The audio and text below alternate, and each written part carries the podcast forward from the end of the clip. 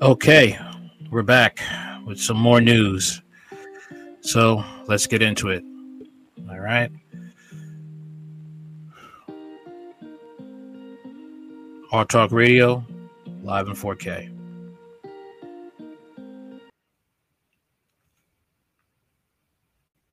saga of the Pentagon leaks, a former U.S. Navy officer is reportedly under investigation by America's Justice Department, a 37 year old who is also allegedly running pro Russian social media accounts.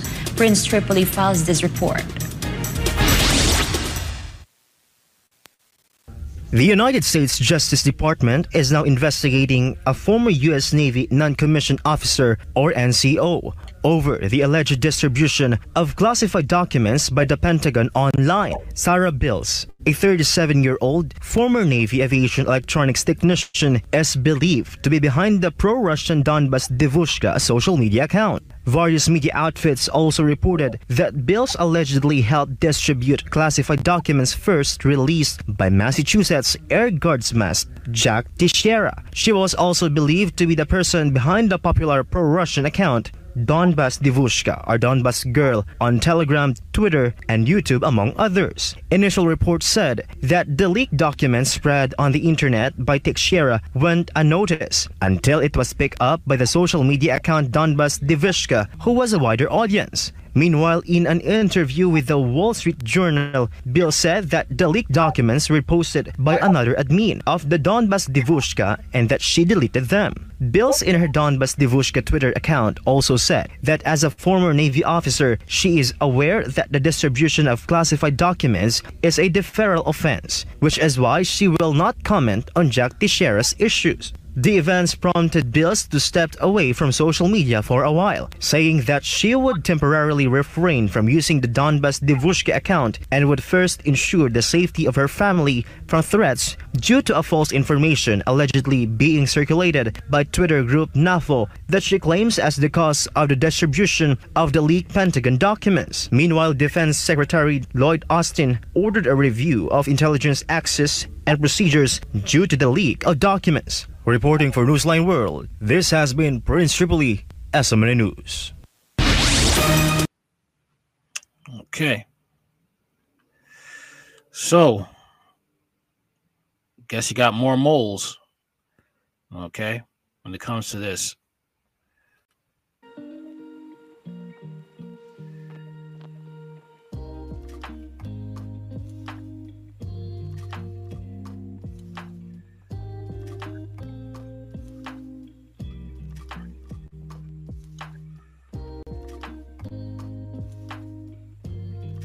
Damn. Let's see, even this thumbnail looks like something out of Call of Duty. Truth is our most potent weapon. Ex US te- Navy technician behind pro Russian Donbass Devushka Collective. Sarah Bils, the face of the pro Russian social media team that helped to spread leaked Pentagon data, speaks about her mission. Former U.S. Navy enlisted aviation electronics technician Sarah Bils was recently revealed to be behind the Donbass Devushka, a team running several social media channels that was among the first to spread the recent Pentagon leak. The group publishes information and views on Ukraine conflict and geopolitics in general from a pro Russian, anti NATO, and anti Kiev perspective. In a written interview to the Russian Today, Bill shared her vision of Donbass Devushka's mission, its strengths, and her concern for her own safety. Okay, RT interviewed her where the where the Pentagon leaks a one-off stroke of journalistic luck, or should we expect more inside information to be revealed by your team in the future? Sarah Bils, our commitment to journalistic integrity and the protection of our sources prevents us from disclosing specific details about their identities. However, I can share that the information in question came to our attention via a tip we received through our Telegram chat. Another admin, I'm sorry, another admin received the images and posted them to the channel. It's crucial to emphasize that no members of our team played a role in the initial leak. In fact, we are now discovering that leaks were occurring as far back as February 2022. We are periodically receive tips through our chat, and we make all attempts to verify any information before disseminating it to the, our audience. As for potential future breaking news, our primary focus remains on uncovering and sharing the truth. RT, how did you come up with the name Donbass Davushka? Okay, Sarah Bils. At Donbass Davushka, our team is to bring a human touch to the ongoing conflict in Ukraine and to focus on the plight of the people in the Donbass region who have been bearing the brunt of unrelenting shelling and a devastating war since 2014. Wow. That's whoa, whoa. That's that's wow. Hmm. By selecting this name, we aim to create an emblem that we would rally to support for the region and honor the resilience and courage displayed by the people of the Donbass in the face of adversity. Our channel name serves as a testament to our unwavering dedication to unveiling the truth behind the conflict and staunchly advocating for the protection of human rights and the dignity of those who have been impacted by this tragic situation. RT. You told the Wall Street Journal that the Donbass Davushka is a team of 15 individuals. How did this team come together? Sarah Bils. Our team at the Donbass Davushka came together quite organically, mainly through the dynamic world of social media. We discovered like minded individuals on platforms such as Twitter and has soon found ourselves drawn together by a shared vision and common purpose. RT, are the Russian citizens on the team? In light of the recent doxing campaign against me, I have become accurately aware of the importance of safeguarding the safety and security of my team members. When I am cautious about disclosing specific information about our team's composition, I can say that we have native Russian uh, Russians are in our ranks, as well as diverse array of voices from around the globe. Our unique blend of perspectives and experiences allow us to maintain an inclusive and balanced approach to our reporting. Russia Today. Have any of your team been to the Donbass and seen the events with their own eyes? If so, how did the experience affect the Donbass Davushka editorial policies? While I do not wish to comment as to whether our core team at the Donbass Davushka has personally visited the region since the start of the SMO's special military operation, we are fortunate to have our community members who have been at the Donbass and have witnessed the events there firsthand. Their experiences have profoundly touched us, providing a deeply humanizing perspective on the suffering endured by the people of the Donbass. The accounts have reinforced our commitment to accurately represent the entities on the ground and to ensure that our reporting is sensitive, empathetic, and informed. In terms of our editorial policies, the insights shared with these community members have not led to any major shifts, as our approach has always been guided by the perspectives of local voices. Nonetheless, their firsthand accounts have certainly strengthened our resolve and deepened our understanding of the complex situation of Donbass, enabling us to remain steadfast in our mission to raise awareness and advocate for those affected by the conflict. RT, how did your service in the U.S. Navy affect your views on international politics as a whole and the current conflict in the Ukraine in particular?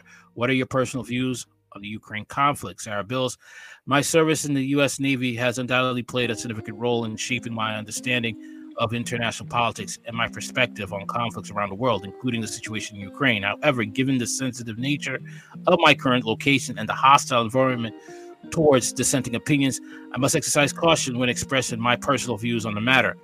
As you are aware, I have already faced doxing and security threats as a result of my opinions and stance on this conflict, which left me feeling vulnerable. With that in mind, I would like to emphasize the importance of respecting diverse viewpoints, fostering an open dialogue, and promoting a safe space for everyone to share their thoughts without fear of retaliation. Russia Today. After the Pentagon leaks, your Telegram channel has particularly saw a surge in subscribers. What's the situation on other social media? What are your plans for developing your channels? Sarah Bils, our recent surge in subscribers on our Telegram channel has been remarkable with about 10,000 new followers joining just in a few days. While some of our team members maintain a presence on Twitter, we have found that our community flourishes most on Instagram.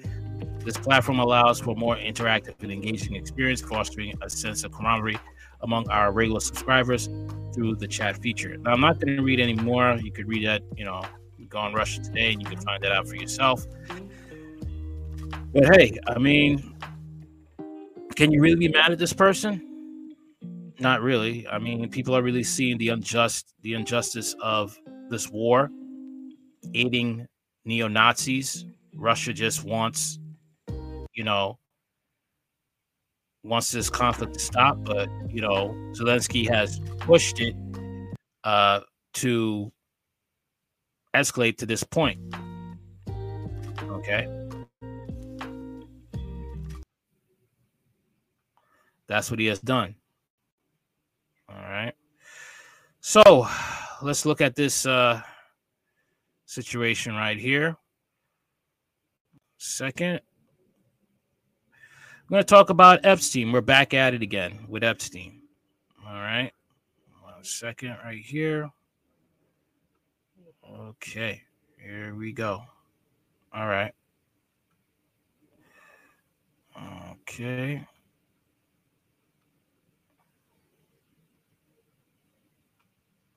All right. Here we are.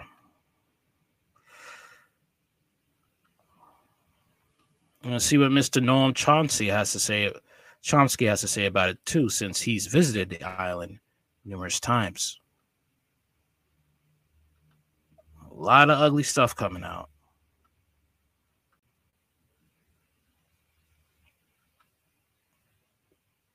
who associated with Jeffrey Epstein years after he was convicted of sex crimes in 2008. CIA Director William Burns had three meetings scheduled with Epstein in 2014 when he was Deputy Secretary of State. A CIA spokesperson told the journal that the two men had, quote, no relationship. White House counsel for the Obama administration, Kathryn Ruemmler, had dozens of meetings with Epstein in the years after her. Fair use, by the way, fair use.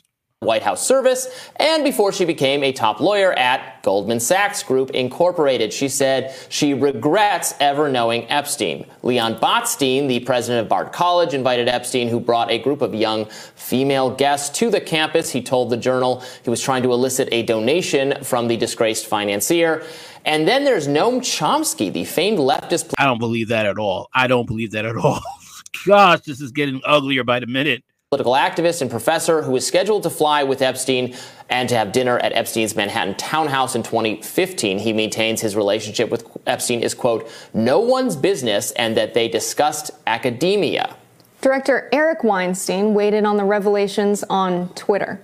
The central question remains Was Jeffrey Epstein a construct of the intelligence community? who, as state sponsored predator, cannot be investigated by news media cooperating with government for reasons of national security. So, that is obviously a theory that some people have had that he's an intelligence um, asset. I mean, uh, on some level, that's not even a theory because he has such pervasive. Uh, uh, contacts in the intelligence community and just among famous people, but I think some people have wondered whether he was effectively protected for a long time by the very apparatus of the state or something like that. Right. I mean, my take is that rich white guys are going to hang out. Elite mm-hmm. white guys are going to hang out and they might do weird stuff. And we know Jeffrey Epstein was likely someone who's doing weird stuff. A lot of people, I think, are surprised about Noam Chomsky yes. because they're like, this is our guy. How could he ever do anything immoral. But Noam Chomsky is known for his critique of political systems, his critique of economic systems. And I think we can take someone's ideas in that regard and say, okay, he's made substantive contributions here but maybe he's not a role model in terms of his personal life and who he keeps company with. He never wanted to be someone who was investigated for his private behaviors. And I think he's made that clear. And I think we can take those two things mm. separately. Uh, and I saw Aaron Mate talking about this on Twitter and saying that, you know, I mean, Chomsky is a, a, very old man at this point, um, mm-hmm. and he was actually more curious about the revolutions, the revelations that he was meeting with Ehud Barak. I don't know if I'm saying that right. He was an Israeli mm-hmm. um, leader, uh, but anyway, I wonder how the Wall Street Journal got this information. Additionally, this is really great reporting. I, I, think this is honestly like more detail than we've gotten kind of in the past. Uh, people have been really hungering for more Epstein information. You know, why don't we know the full scope of people he met with, the full his the full scope of the client list, all of that. Now that this is you know information that he was meeting with a lot of people, and and as I was pointing out after the initial conviction for, for or the, the initial quasi incarceration or whatever his circumstance was for the sexual misconduct going back to the aughts. Mm-hmm. So why you know what is the excuse? I can understand, I guess, people having an excuse. You know, everybody deserves due process. Right. You know, before he's brought to justice, but then financial people, the Gates, presidents of colleges, still palling around with him in you know after he's done serving time for sexual misconduct with a minor. Yeah, I think that's shocking. I think it's yeah, that kind of reeks like you guys. He was supplying. You have some dirty. You you got some nasty dealings with this dude because all these famous people, you know, these people of high academia, people with reputations, wouldn't even be caught near him okay if he was just an average person that just had some sort of connections to them. The minute they hear he's had a, a relations with a minor they disappear on him. They treat him like the plague. But you're still dealing with him after that?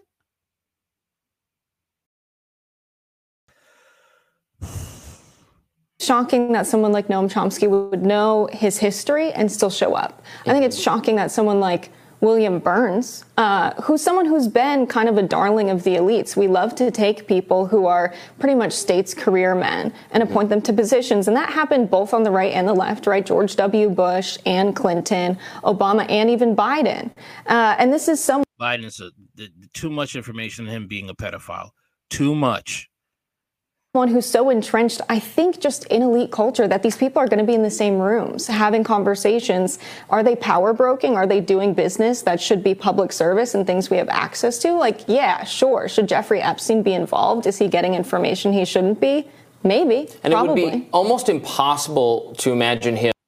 And I, I don't know, man. That this this is just so freaking. Ah, uh, this this nasty, just so freaking nasty, man. And it's it's it's ugly, okay, because it's just coming out. There's a lot of people in power that are running things in this world, you know, that that are that that, that are pedos. Okay and it, it it gets worse man. It just gets insanely excuse me sorry. It just gets worse as more information comes out. Okay? Okay? It, it, it just does. Even this article right here all right? Let me get her up. You know hold on a second. Here it is. Here it is Yep, here we go. All right. Chelsea Clinton, it's time to allow young children to enjoy hardcore porn. Chelsea Clinton has declared that children should be encouraged to enjoy hardcore porn so that they can explore their sexuality and gender identity. Bill Clinton's daughter, who previously declared that a person with a beard and a, and a penis can absolutely be a woman, warning that banning sexually explicit books from schools is harmful. In its annual book censorship report, the American Library Association documented 1,269 challenges to more than 2,500 books in 2022, the highest number of attempted book bans since the association began tracking such efforts in 2001. It was a 75% jump from 2021, which held the previous record, NBC reported. Of the 13 books that made the LLA's list of most challenged books last year, seven titles included, including three of the top four, were challenged for having LGBTQ content that association found the outlet stated.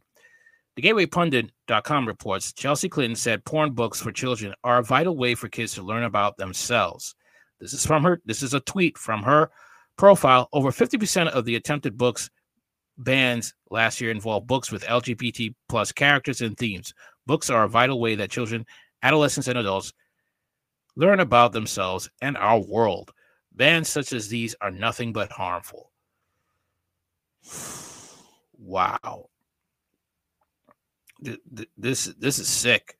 Okay, it's a tweet from Calvary Doc from Genderqueer. Anyone that thinks this is appropriate for a K to 12 school library should have their hard drive searched for child pornography.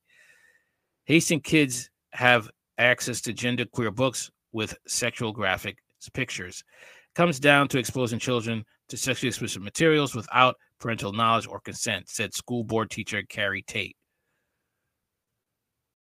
Right, here's a uh, a tweet from Chad Felix Green. The photo on the article you're quoting features a book with explicit illustrations of sex acts, a book about incest, one a sex story about two 10 year old boys, one about man, one about wow, man graping and isolating a 12 year old girl, one about a teen girl who seduces a man who kidnaps her. This is sick. I, I can't believe this is what I'm reading. All right. But that's what we're dealing with, folks. That is what we're dealing with right here. All right. So now on to the madman of the hour, Justin Trudeau. Okay. And the way he's talking, it's like I'm getting Homelander vibes. That's what I'm getting. Let's see about it. On one second. Yep. Here we go.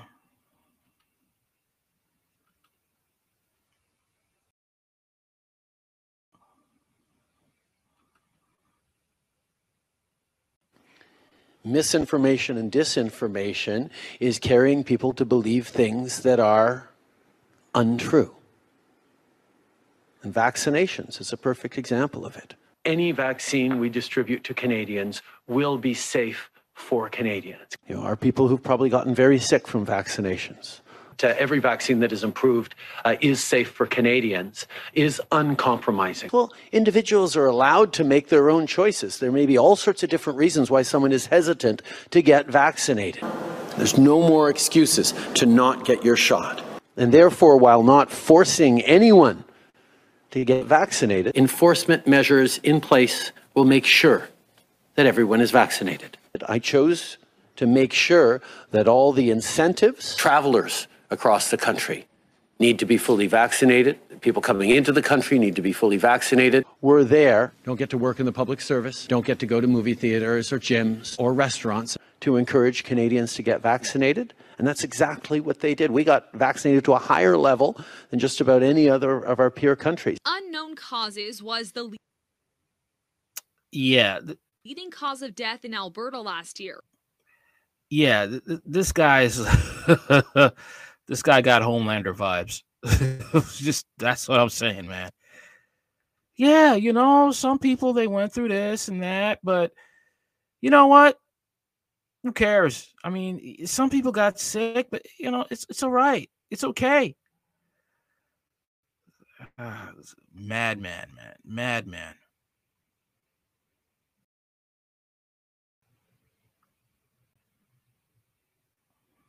insane, man. Just just insane. Oh boy. Justin Trudeau accuses of rewriting history by blaming by claiming he never forced anyone to get vaccinated. Twitter users accuse Canada's leader of gaslighting with the claim. Canadian Prime Minister Justin Trudeau generated controversy for recently claiming that he never forced anyone in his country to get the immunization throughout the course of the pandemic. Yeah, right. You didn't take away all those truckers' money, right? Because they refused to get the jab. In a clip shared to Twitter, Trudeau declared, declared Monday. My responsibility was to keep as many Canadians alive as possible. Lies, lies, lies, lies. Shoot. I'm just waiting for him to stab, snap and say, like, I'm better than you. Come on, you should have trusted me. It's not my fault. Yeah. In a clip shared to Twitter, Trudeau declared Monday that he merely incentivized people to get the vaccine while not forcing them to do so. Clip generated a huge backlash online with users claiming that the leader's comments stand in contrast with his orders requiring vaccines for various groups of Canadians, including a mandate for all federal workers and federally regulated Canadian transport sectors. The Canadian government mandates for cross border truck drivers were despised among some truck drivers that they orchestrated the Freedom Convoy, a protest of historic proportions in the nation's capital that spread throughout the country. Trudeau provided a sanitized, a sanitized retelling of how he implemented COVID 19 policies during a talk with German President Steinmeier at the University of Ottawa this week. In a clip of the talk, Trudeau defended his implementation of the vaccine, arguing that he followed scientists' advice that the vaccination was going to be the way through this. He also claimed he gave incentives of people to get immunized rather than force them to do so. And therefore, while not forcing anyone to get vaccinated, I chose to make sure all the incentives and all the protections were there to encourage Canadians to get vaccinated, he said. Earlier in the speech, the Canadian leader acknowledged that there were people who suffered side effects from the vaccine, but argued that the rate of harm was higher among the population who didn't take the shot. Response to the claim, Chief Nerd posted a video of Trudeau from more than a year ago directly endorsing COVID vaccines. In that clip from February 2022, Trudeau said, I understand frustrations with mandates, but mandates are the way to avoid further frustrations or having to be restricted. Okay. it's just, this is just insane. Twitter users blasted Trudeau for denying what he had done to Canadians during the pandemic. Canadian, criminal lawyer David Anber tweeted, This man is a menace to society and a chief purveyor of misinformation and disinformation. Professor, evolutionary behavioral scientist, and author Gad Saad tweeted, He is truly something else. Lawyer and prominent conservative Harriet Tilden replied, Lies. oh gosh. Here's a tweet from Edward Dowd. The gaslighting here is epic, and all the folks who bought into his nonsense have been punked. Your dear leader now says he never forced anyone. Those of you who supported him have been effectively been abandoned. Hey, I mean, this is this is who he was. He was a madman. So many people suffered under him. Okay. And it's it's just sad. Businessman and author Edward Dowd torched the prime minister, writing, "The gaslighting here is epic, and all the folks who bought into this nonsense have been punked." Your dear leader. Oh yeah, I read this already. Canadian trucker Tyler says the protest won't end until the mandates are lifted. And they got a right to protest, man. They got a right to protest. Okay. They really do.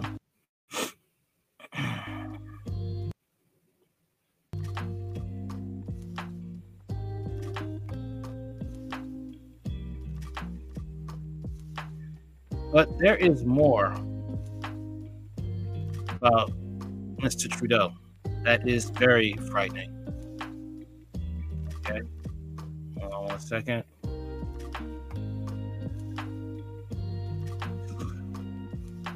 Right. Um, yep, here it is. For those of you who like alternative media, I really feel bad for you. I don't know how you're going to get your information in Canada now. I don't know how you're going to get it. Because, like I said, he is truly being like his father. Trudeau is definitely Castro's son. Trudeau online censorship bill becomes law. Independent media now outlawed in Canada. Trudeau, the Trudeau regime has officially outlawed independent media in Canada meaning anybody who shares articles or posts online that are deemed false or by fact checkers will be liable to arrest and a hefty prison sentence. Trudeau's internet censorship legislation bill C 11 has now become law after Canadian senators voted last week to pass the bill. The bill passed via a motion with 52 votes for, 16 against, and one abstention.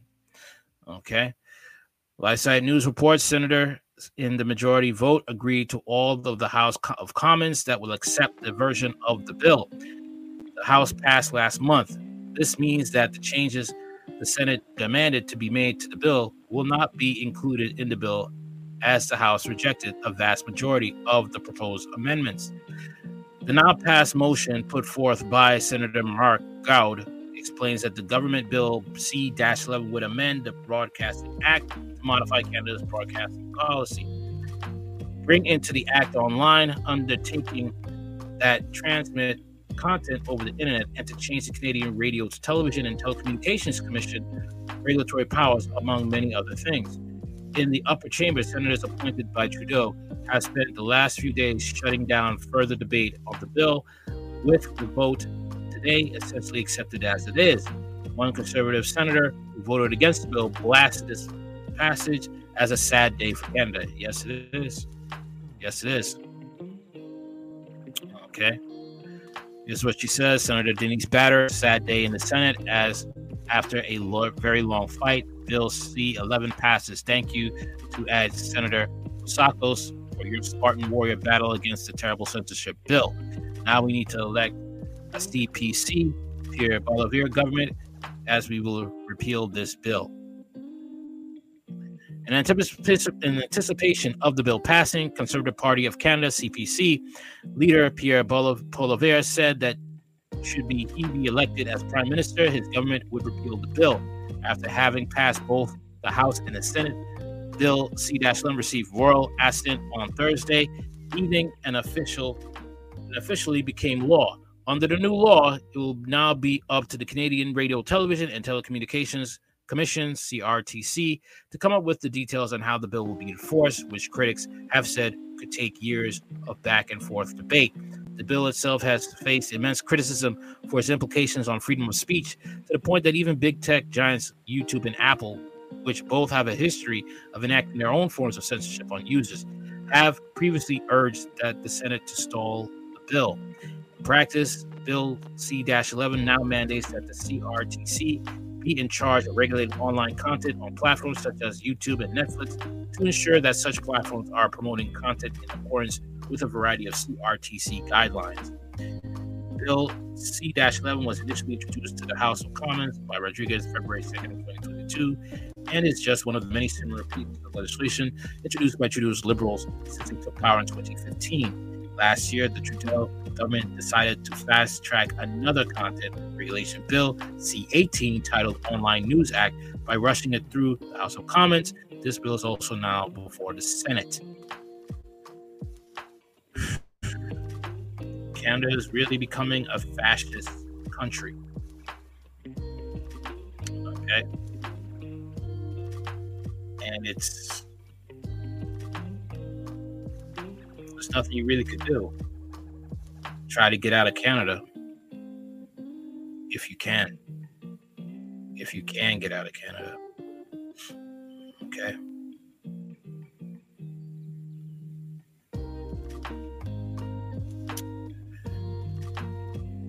Here's some more little news. Okay. International Pedophiles Day, activists unveil new flag and demand civil rights. Yes, you've heard it. International Pedophiles Day.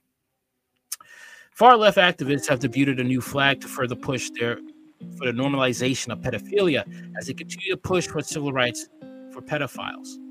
According to the pro pedophile movement, uh, April 25th is Alice Day, a special day for pedophiles to celebrate their God given sexuality.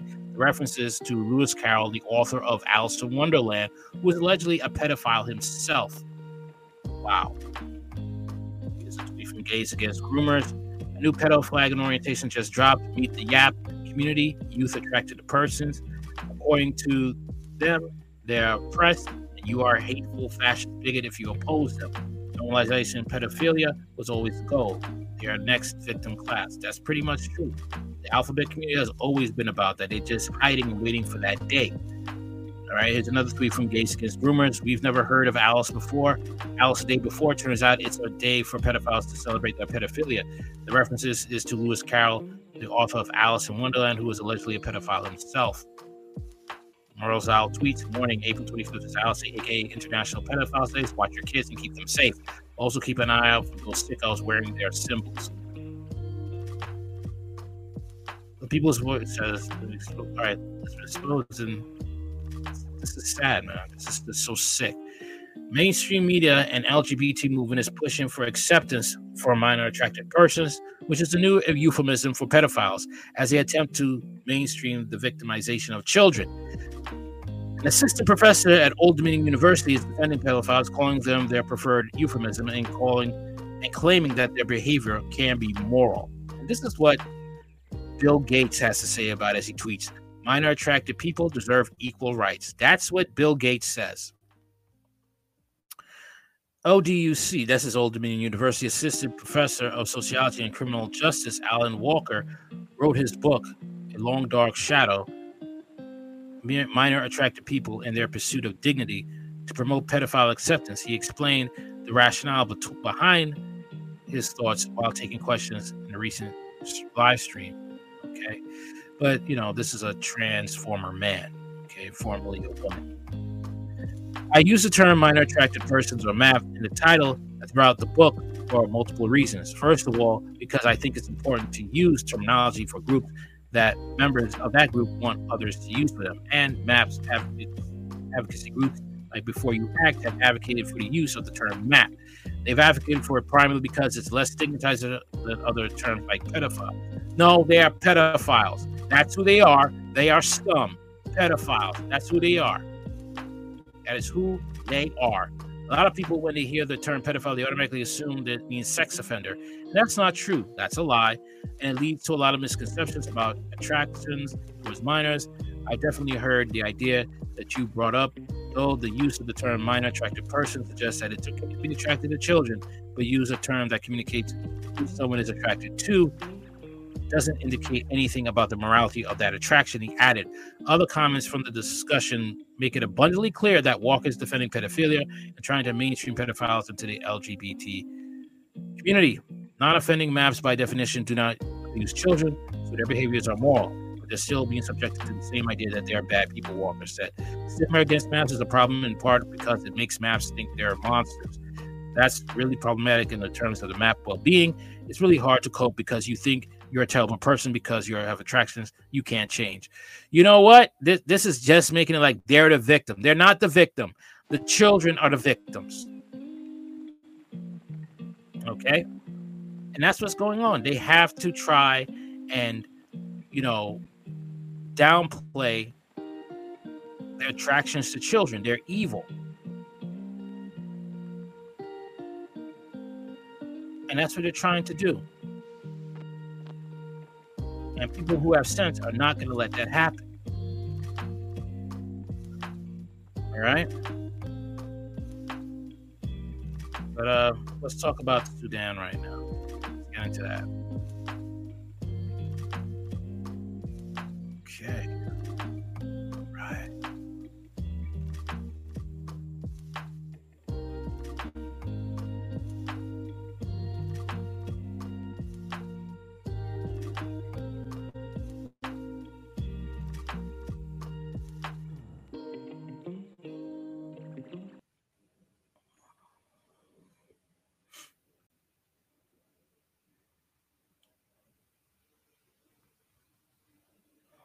Now says it's helping Americans evacuate Sudan, getting them away from the violence that's tearing the country apart.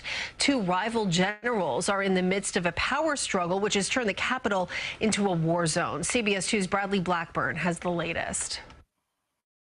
Two weeks of fighting in Sudan have turned its capital into a war zone. While warring generals agreed on a ceasefire, it hasn't stopped the violence. Smoke was seen rising over a neighborhood Friday after eyewitnesses reported a heavy bombardment.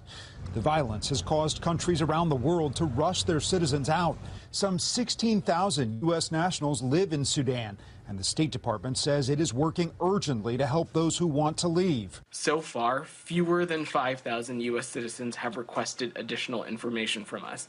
Of those, only a fraction have actively sought our assistance to depart Sudan. The Navy's SEAL Team 6 helped airlift 90 people out of the U.S. Embassy last weekend, and international planes have been packed with evacuees, landing in France and Amman, Jordan. The UK is ending its evacuation flight Saturday after airlifting more than 1,500 people. Turkey says one of its evacuation planes was hit by gunfire with no injuries. We cannot guarantee travelers' safety, nor can we guarantee how long these departure options will be available. For those remaining in the capital, food and gas are running out, and hospitals don't have enough doctors or medicine. The UN's refugee agency says tens of thousands have already fled Sudan and many more are still struggling to get out. Insane.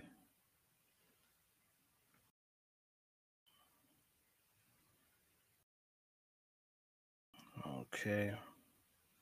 There's another one here. Fair use.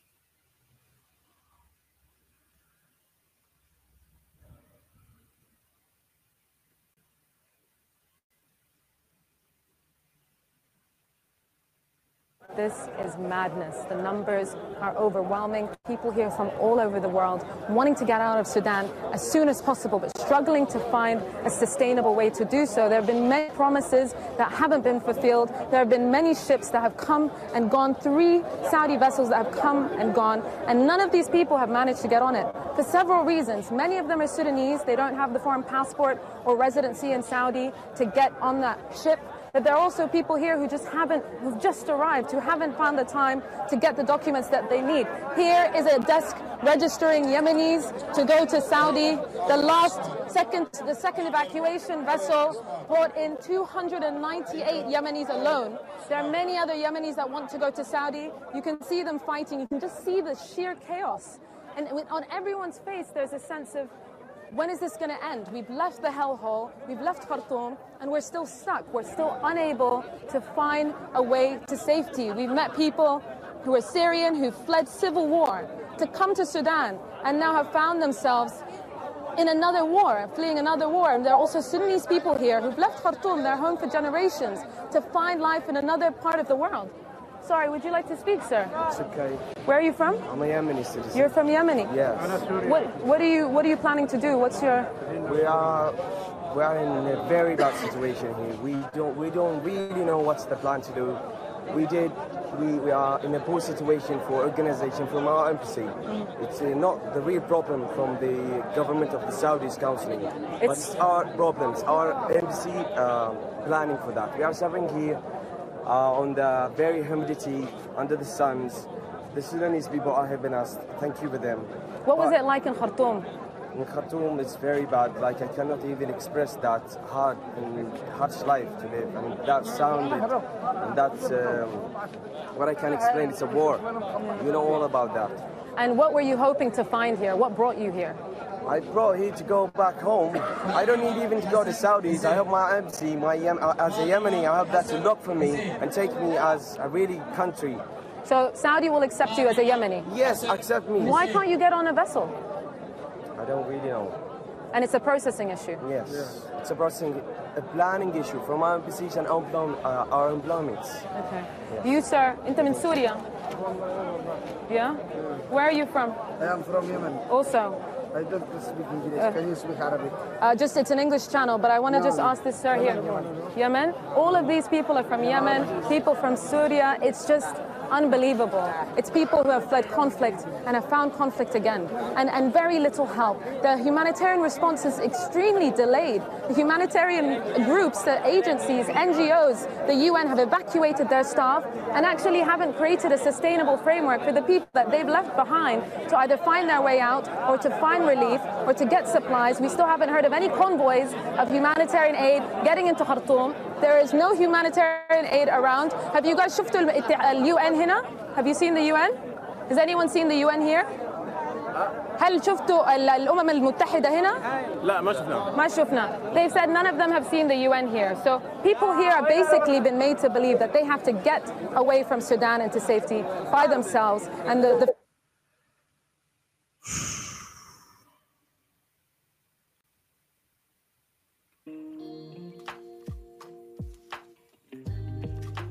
messed up situation, man.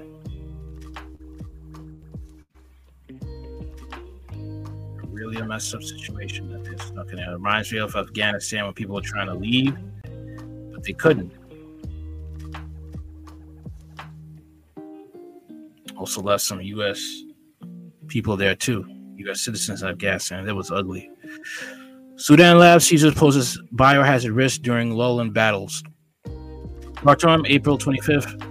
Fighting in Sudan eased on Tuesday, and more foreigners and locals fled the capital of Khartoum, where marauding combatants created what a UN agency said was a high risk of bio biological hazard by the seizing laboratory. By seizing a laboratory, the World Health Organization, the WHO, said one of the warring parties had taken control of a national health facility that stores measles and cholera pathogens for vaccinations and ejected technicians he gave few details and did not say which of the two sides, the army or the paramilitary rapid support forces, had captured the lab, which also contains a major blood bank. An exodus of embassies and aid workers from Africa's third largest country has raised fears that civilians who remain will be in greater danger if an alternative to hostiles is not found before the shaky three day truce ends on Thursday.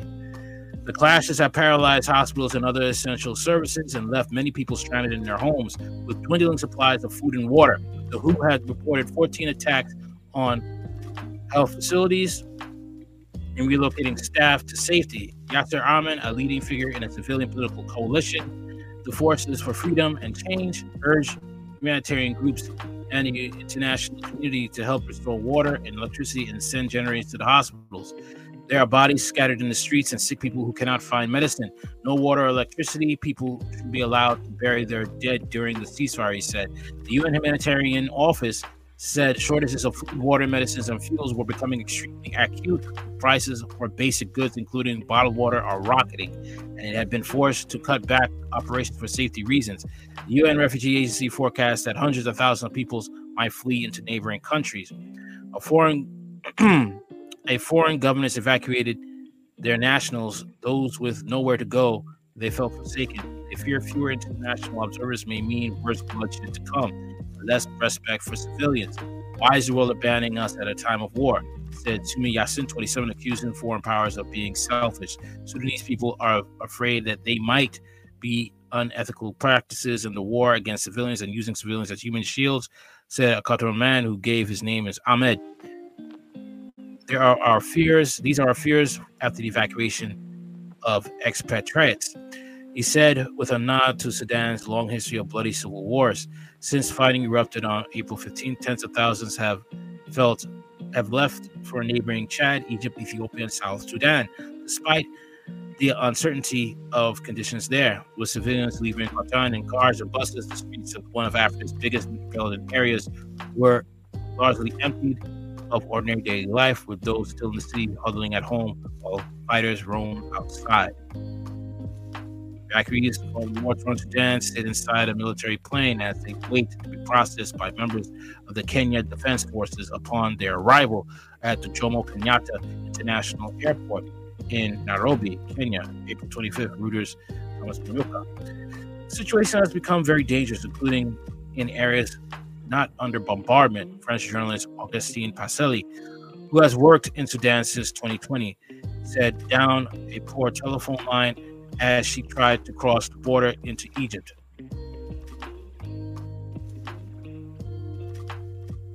There's nothing left in the stores, no water, no food. People have started to go out um, armed with axes and sticks. Hundreds dead. The fighting has turned res- residential areas into battlefields.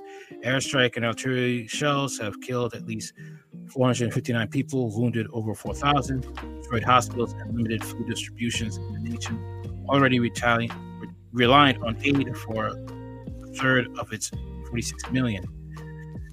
And the country flanked the Red, the Red Sea, Horn of Africa, and Shale regions. The violence risks a catastrophic conflagration, UN Secretary General Antonio Guterres said on Monday.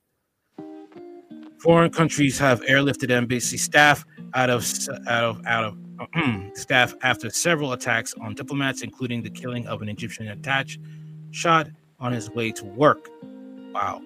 Britain launched a large-scale evacuation of its nationals on military flights from an airlift north of Khartoum. France and Germany said they had each evacuated more than 500 people of various nationalities. That a French commando had been hit by crossfire during the operation. Many Sudanese families used the relative lull as a chance to search for transport to get to places out of harm's way. Maybe the hardest moment is thinking about leaving the country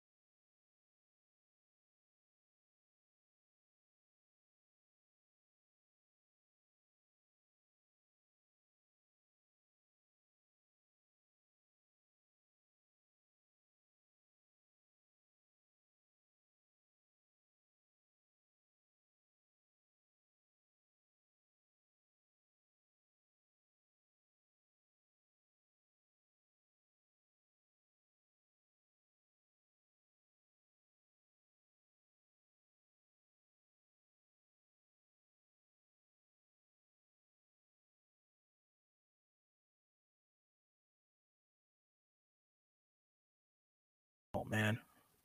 You got to be kidding me.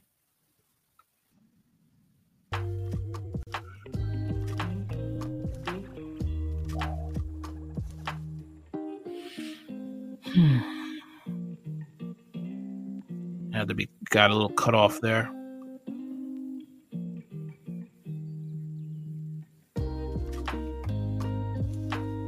All right. Talk about the migrant crossing now.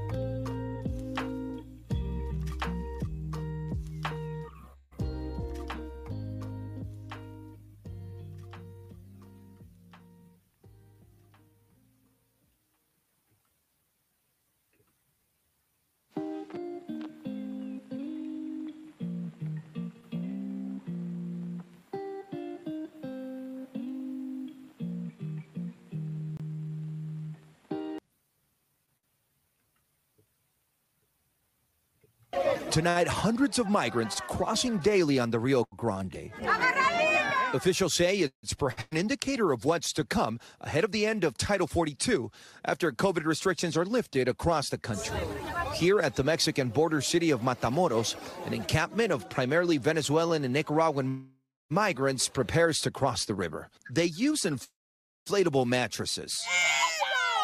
Many, like this woman, with small children in tow. Claro, es duro, pero hay que intentarlo. It's hard, but you have to try, she says. The rush accelerated by fear among migrants, with the Biden administration announcing stricter rules for entry as Title 42 is set to expire next month. A policy that since 2020 prevented migrants from getting into the at least 2.5 million times. It's an approach focused on making migration more safe, orderly, and humane, and on advancing the interests of the American people. Now, the Biden administration is set to open migrant centers in Latin America with stiffer consequences for those who try to continue the journey illegally. With federal and local officials already stretched thin, Biden's domestic policy chief, Susan Rice, is announcing she will be stepping down next month.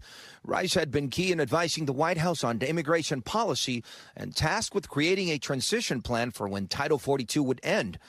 But along the border, the crisis has already begun. The Opportunity Center for the Homeless in El Paso at capacity and allowing hundreds of migrants to take shelter outside its facilities. A Department of Homeland Security official telling NBC News there's anxiety in the agency over current funding level. The the White House. It needs over three billion from Congress in order to have capacity for shelter, processing, and transport of migrants at the border. All right, Guad joins us tonight from Miami. Guad, you have that shakeup with some of the immigration players in the White House. And then the last time that news came out that Title 42 was going to be lifted, it led to a lot of misinformation that trickled down to those migrants. As a result, it caused a huge influx at the border. How is it playing out this time around? We're clearly seeing more people hit to the border now. Right, Tom. So the issue of misinformation has been affecting migrants for some time. Mexican border officials told me in the past that smugglers are key in spreading that misinformation, usually spinning it to always try to convince migrants to come to the U.S. border. Now, right now, a lot of these migrants are surging to the border because they believe that once Title 42 is lifted, it's going to be much more difficult to enter the U.S., which technically is is correct. But the expectation is that even after Title 42 is lifted, information will make its way to the migrants, perhaps from smugglers, trying to convince them to come to the U.S. and let them think that there's still a way to enter the country. That's the thing, man. I mean, we got so many problems here in this country, and you wanting more more them to come through. I think Biden is just is doing this on purpose because he wants to try and, and get get a reelection. That's why he's having him here. There's also that that case of the missing eight thousand kids coming here. Uh, just gonna be real. I think you know. I think those kids were being trafficked already. God knows what happened to them. I really think it's just to bring down the country, man. I really do think it's that's what it is. That is what it is. When it comes to that.